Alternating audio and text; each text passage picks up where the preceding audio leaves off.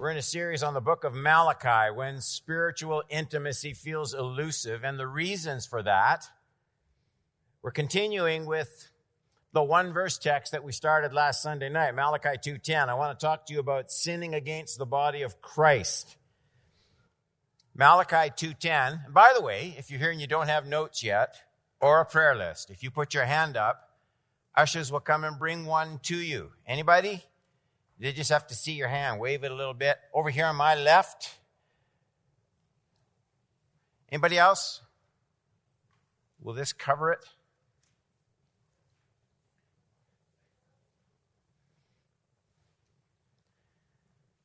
The text is Malachi 2:10, just one verse, which is kind of a, a miracle for us in itself.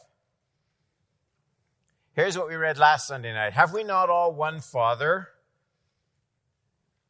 Has not one God created us? Why then are we faithless to one another, profaning the covenant of our fathers? We, we, we kind of laid down two easily overlooked principles regarding the way God's people make approach to Him in worship.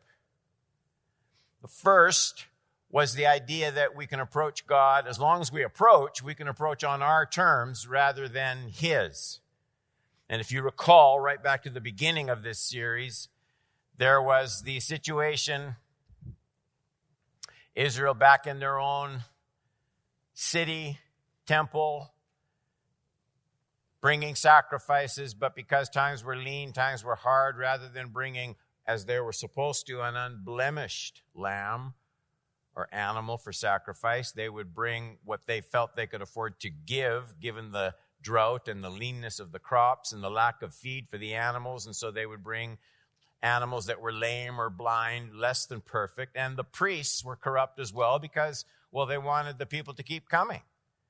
And so you give them what they want. It's marketing. And so the whole system had become somewhat less than what God had commanded. And God calls them to task for it, as though they thought sincerity was enough. I'm trying to be a good person. Of course, the lesson from the text is to obey is better than sacrifice. So, sincerity of heart, still a commonly held belief. I mean, worship is just however I feel I want to worship in my heart, rather than God Himself decides how He is to be approached and how He is to be worshiped. That was the first principle we looked at. The second principle we started on last Sunday night was the fact that our worship of God is, is a communal event in the sense that when I'm negligent, careless, irresponsible in my relationship with you, it doesn't just affect my relationship with you, it affects my relationship with God. Today we're going to see how that principle is restated frequently and clearly in the rest of the New Testament. I'm going to look at some passages before we come back at the end to Malachi 2:10. Such an important principle this is that my relationship with God is affected by my relationship with you. If I'm ungracious, unforgiving, slanderous, evil in my relationship with you, it isn't just my relationship with you that's affected, it's my relationship with God that's affected. And the fact that that's true, we have on pretty good authority. Hear these words from Jesus, our Lord, God the Son, in Matthew chapter 6, verse 12, and then verses 14 and 15. And, and Jesus takes our personal relationships and ties them to if there's ever if there's ever any part of my Christian walk that appears to be just me dealing with God, surely it would be prayer. Right?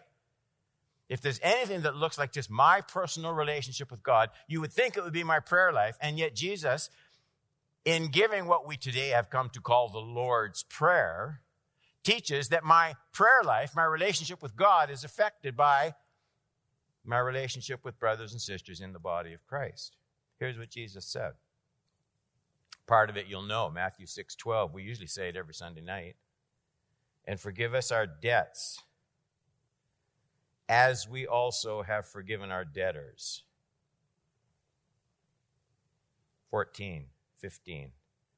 For if you forgive others their trespasses, your heavenly Father, that's God, will also forgive you.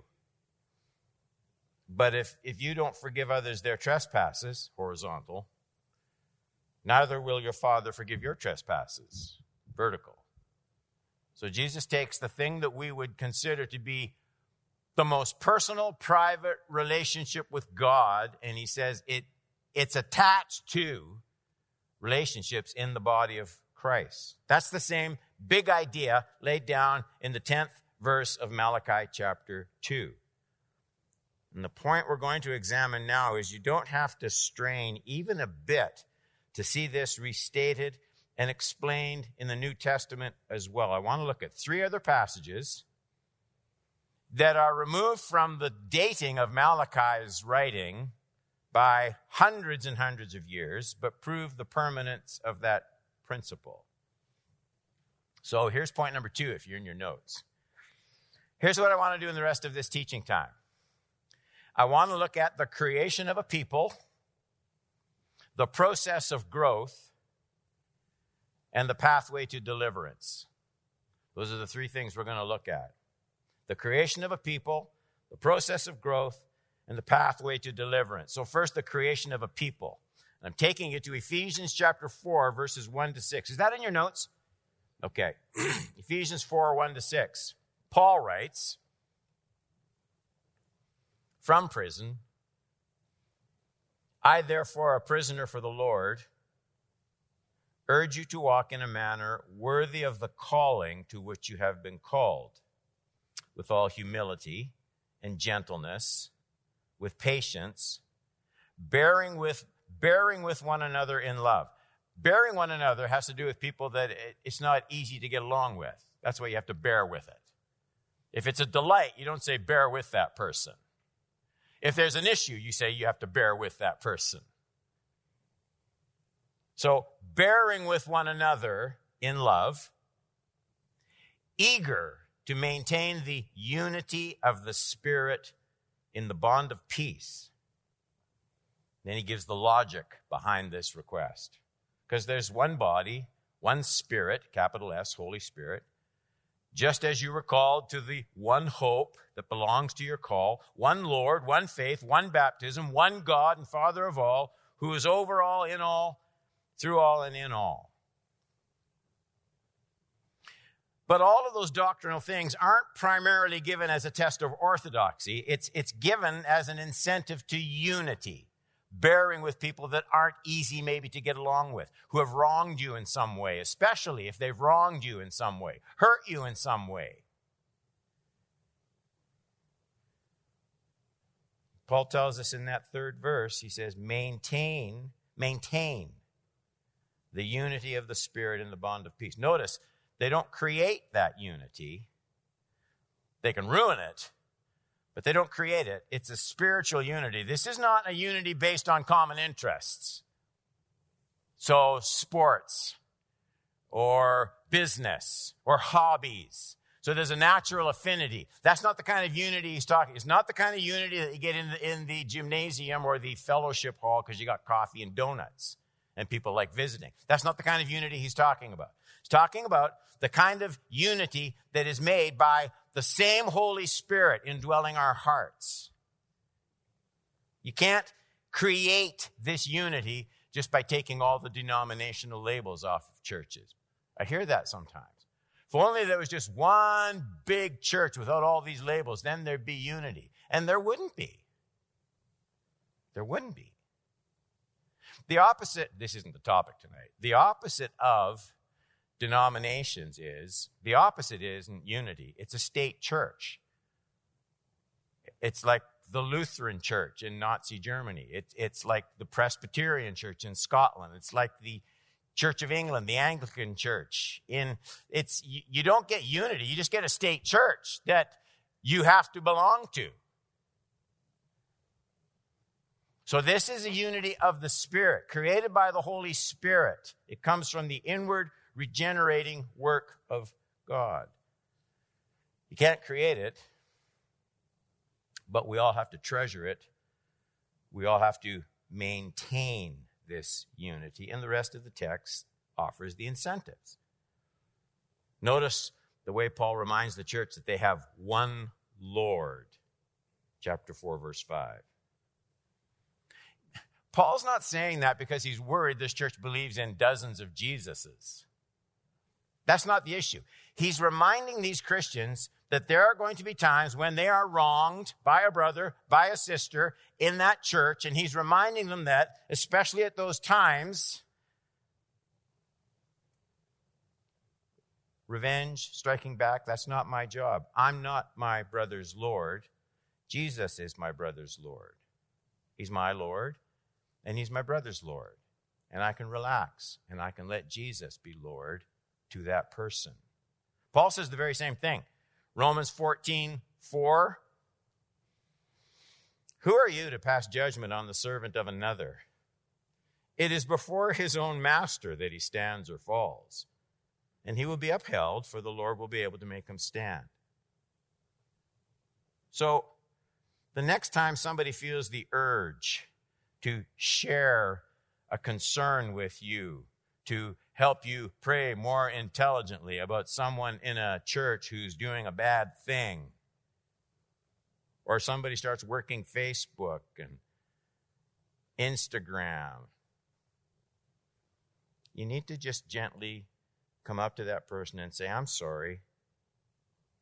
I think you have me confused with Jesus. There's only one Lord, and each of us stands before him. Then Paul says there's one faith, one baptism. You see it in verse 5. What he's doing there is we all we all enter the Christian walk in exactly the same way. The reminder here is that it's the opposite of works. The whole Christian life, my Christian life, your Christian life, is a response to divine, free, wonderful grace and mercy. I didn't deserve it for a second one faith, one baptism. Baptism shows my, we'll see it tonight. It shows my, my participation in the death and resurrection. You'll see down and up. My participation in the death and resurrection of Jesus Christ. But he's not giving that just as a point of doctrine or creed. He's saying, one faith, one baptism. When you were baptized, you, you you died. Here's how you keep the unity of the Spirit you died to your personal rights for vengeance. You died to your personal rights to strike back. That's not a part of your Christian walk.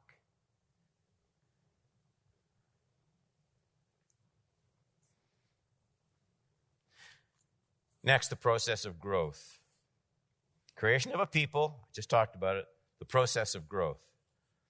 Here's Peter's words 1 Peter 2 1 to 3. So put away all malice and all deceit and hypocrisy and envy and slander. Notice the, the relational uh, element malice, deceit, envy, slander. Like newborn infants, long for the pure spiritual milk that by it you may grow up to salvation, indeed, if you have tasted. Indeed, if, if, indeed, if you have tasted that the Lord is good. How am I going to know? How is anyone going to know that great, boy, that great big if, it just jumps out of that sentence. I didn't put it in there. The Holy Spirit did. What are the signs of new life? What are the signs of genuine conversion? And the Apostle Peter describes the process of how the people of God nourish themselves, how we're shaped into the likeness of Christ, the, the construction of a godly life. Of course, passage begins with a warning against sin, but look at the kinds of sins. Put away all malice, all deceit, all hypocrisy and envy and slander. And hypocrisy fits in there this way pretending, uh, pretending that I don't need the Lord's grace in my own life as badly as my brother needs my grace. Pretending that those two things aren't related when they really are. says if you're if you're really going to see spiritual life develop there are these relational sins most of them are attitudinal deceit hypocrisy right in the middle of the list other relational sins. They're easy to hide, especially deceit. By nature, we hide deceit. That's what makes it deceitful. Deceit and hypocrisy. I can keep, I can, I can keep mimicking all the outward look of a Christian life, and no one will ever know if there's, if there's deceit in my heart, hypocrisy in my heart. Like, like there are certain sins, Peter is saying, that not only establish my heart with guilt before God, but there are sins that close my own heart to ever be repentant. Like some sins are like certain sicknesses. You get appendicitis, you go into the hospital, they cut out your appendix, you're good as new. There are some sins that are like that. But that's not these sins deceitfulness, hypocrisy, malice. These are, these are sins that they would be more like AIDS, would be a good comparison, or anorexia. It's not just a case of removing some inflamed organ or cutting out a tumor. These sicknesses, they destroy the body's ability to nourish itself, to sustain itself. That's what these inward sins do. That's what Peter's talking about here. It's probably why Peter says, I never thought of this before. Probably why Peter says we must come to God's word like newborn infants, verse 2. So, right now, I don't know how many babies are in the nursery tonight. Not as many. And they've got their faults. You don't feed them, they can be crabby. Tell you one thing about newborn infants there's not one of them in the nursery that's ever slandered anybody, right? There's not one of them that's ever deceived anybody. There, Peter says. Come to the word like that. You can fail miserably before the Lord, like David, with lust, commit adultery, murder, and still find hope and restoration before God. But when you begin to mentally calculate against a brother, when you don't keep the unity of the Spirit, when bitterness or ill will or slander sets in and no one else knows because you can, they can't see what's going on in my heart. Peter says, look out for those sins. Look out for those sins. As a rule, I can't show you chapter and verse. Well, maybe I could. As a rule, Sins of attitude are more damaging to the sinner than outward acts of sinful commission. Because we tend to repent of bad deeds a lot quicker than we repent of bad attitudes. Attitudes, by, by nature, because they're in, they're in our heart, attitudes are self poisoning in a way that deeds aren't. So Peter says, Paul says, keep the unity of the Spirit. Peter says the same thing. Look out for things that destroy the unity of the Spirit. Now I want to talk to you about the pathway of deliverance. Here's a text I've read before. It's long, and I'm not going to go over the same ground. There's something else I want to bring out of it. Matthew 18, 21 to 35. I can't imagine you have that whole text, do you? Wow. Matthew 18, 21 to 35. Peter came up to him, Lord, how often will my brother sin against me and, and I forgive him? As many as seven times? And Jesus said to him, I do not say to you seven times, but 70 times seven. I don't think Jesus meant 490. I think he just meant a lot more than you think, Peter. Therefore, now Jesus, as he always did, has got a story. Kingdom of heaven may be compared. So he's saying the kingdom of heaven works just like this. You can compare it. You can make the comparison. I'm allowing you to make the comparison, Jesus says, because the kingdom of heaven really does work like this. It's not just, this isn't just once upon a time story time. This is an illustration of the kingdom. The kingdom of heaven may be compared to a king who wished to settle accounts with his servants. When he began to settle, one was brought to him who owed him 10,000 talents. And since he could not pay, his master ordered him to be sold with his wife, children, all that he had, and payment be made. And the servant fell on his knees, imploring him, Have patience with me. I'll pay you everything. He can't pay this. In a million lifetimes, he couldn't pay this. Out of pity for him, it's, it's hard to know is the pity for the debt or just what a foolish person he is thinking he could pay it back. We're not sure. But out of pity for him, the master of that servant released him, forgave him the debt, just like that. But when that same servant went out, the guy that's just been forgiven, he went out and he found one of his fellow servants who owed him a hundred denarii, which could legitimately be paid back. And seizing him, he began to choke him, so he got him right around the throat, saying, Pay what you owe. And so his fellow servant fell down and pleaded before him, Have patience with me, and I will pay you. And this guy doesn't even hear his own words that he just spoke. And he refused went and put him in prison until he should pay the debt. When his fellow servants saw what had taken place, they were greatly distressed, and they went, reported to their master all that had taken place. And his master summoned him. So there's this reckoning. Jesus said, Remember, the kingdom of heaven, you can, you can bet it's just like this. His master summoned him and said to him, You wicked servant. I don't ever want to stand before Jesus and hear these words. Do you? I don't ever want to hear it. Well, you will if you don't keep the unity of the Spirit in the body of Christ. You'll hear these words. Jesus says so. His master summoned him and said to him, You wicked servant, I forgave you all that debt because you pleaded with me. And should you not have had mercy on your fellow servant just as I had mercy on you? So there's a link between mercy shown and the mercy he had just received. That's what Jesus says. There's a connection here. And in his anger, his master delivered him to the jailers, jailers, sorry, until he should pay all his debt.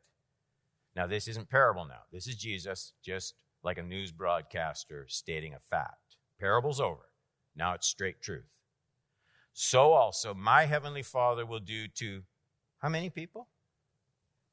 Every one of you if you do not forgive your brother from your heart. Now, don't just, I'm almost done, but don't just dance quickly past the little introductory words in 23. They're the most important words. The kingdom of heaven may be compared to. That doesn't just mean here's a churchy idea, here's a kind of a religious tale. Those words mean Jesus is going to say something about how God rules our lives how he has created our real daily lives to function, and how joy and peace and the power of the Holy Spirit enter our daily situations. That's what Jesus is talking about. The kingdom of heaven is like this. Those words mean Jesus is going to try and set me straight about the richness of life. They mean he's going to undo some common misconceptions that I might hold about what's best for me. And here's the principle peace of heart, mind, body, can only be enjoyed in any church, in any congregation, can only be enjoyed when God's forgiveness is transmitted through us as fully and as quickly as it has been given to us. It's a life principle. Jesus is trying to explain to Don Horban how lives get bogged down. And listen, how lives get imprisoned after they have received divine grace. He's not dealing with atheists here. After they've received grace. Don't miss the message. It's in 32 and 34. His master summoned and said to him, You wicked servant, I forgave you all that debt. This is a forgiven person. Should you not have had mercy on your fellow servant as, quote, I had mercy on you? Those are some of the most striking words in your New Testament. You wicked servant, I forgave you all that debt. Wicked and forgiven. Do you see Jesus trying to say something here? Do you see a crowd he's trying to address? Wicked and forgiven in the same verse. Which is it? Well, God's forgiveness, if it's not pondered deeply, here's, here's a man who has been forgiven. Listen to me. Here is a man who has been forgiven everything and is spending the rest of his life in debtor's prison. Do you think Jesus is trying to talk to us about something? Here's a man who has been forgiven everything, divinely forgiven everything, and he's making payments the rest of his life. I pastored my first church in uh, 1976, I think. I was 20 years old when I was pastoring my first church. Little tiny church in Lanigan, Saskatchewan. Town of about 1,100 people, and a church on a good Sunday that, that might have had about 35, 40 people. I was there for almost three years. And one gentleman just made my life particularly miserable on purpose, I think. And it was hard, my first church. You don't know what you're doing, you're just learning. Pray for little churches all over the place who have nothing but a string of pastors out of Bible school. Jesus has a special reward for congregations like that one day. And I was really upset and I was really miffed. And I we were about an hour and 20 minutes from Saskatoon, where my dad pastored what, what would have been then the largest church in Saskatchewan. And I went and I poured out my heart. Nothing was working right. And this guy was making life miserable for me. And after he heard me talk and talk and talk, he said something, and I've never forgotten it. It's one of those things, words that just stay with you, and I'll die remembering them. One of those things. And he said, You want to take something home from church? Here it is. It's Malachi 2:10 and all the other texts wrapped up in one sentence. Dad said to me, "Never let another person ruin your life by making you hate them." I thought, bingo. Never let another person ruin your life by making you hate them. And it changed my attitude. It didn't solve all the problems, but it solved a big problem in my heart. So, Malachi 2:10. Have we not all one Father? Is us. Why then are we faithless to one another? Ever faithless to one another, profaning the covenant of our fathers. So here's what it boils down to. I was 30 minutes on the button. If you can keep your worship of God obedient, not just sincere, and if you can keep your relationship with everyone in the body of Christ gracious and loving, you will solve 90% of all the spiritual problems you will ever face. God help us to do it, eh? God help us to do it. So take your word, seal it in our hearts. These are truths that it's so easy to, for all of us, to agree. Trickier to practice when our, we all have egos. We've learned we all have egos. They all get bruised or they get irritated. And we all have a tendency to self justification. Help us maintain the spirit of unity, the gospel of peace through the power of your spirit living in us. In Jesus' name I pray. Amen. Amen.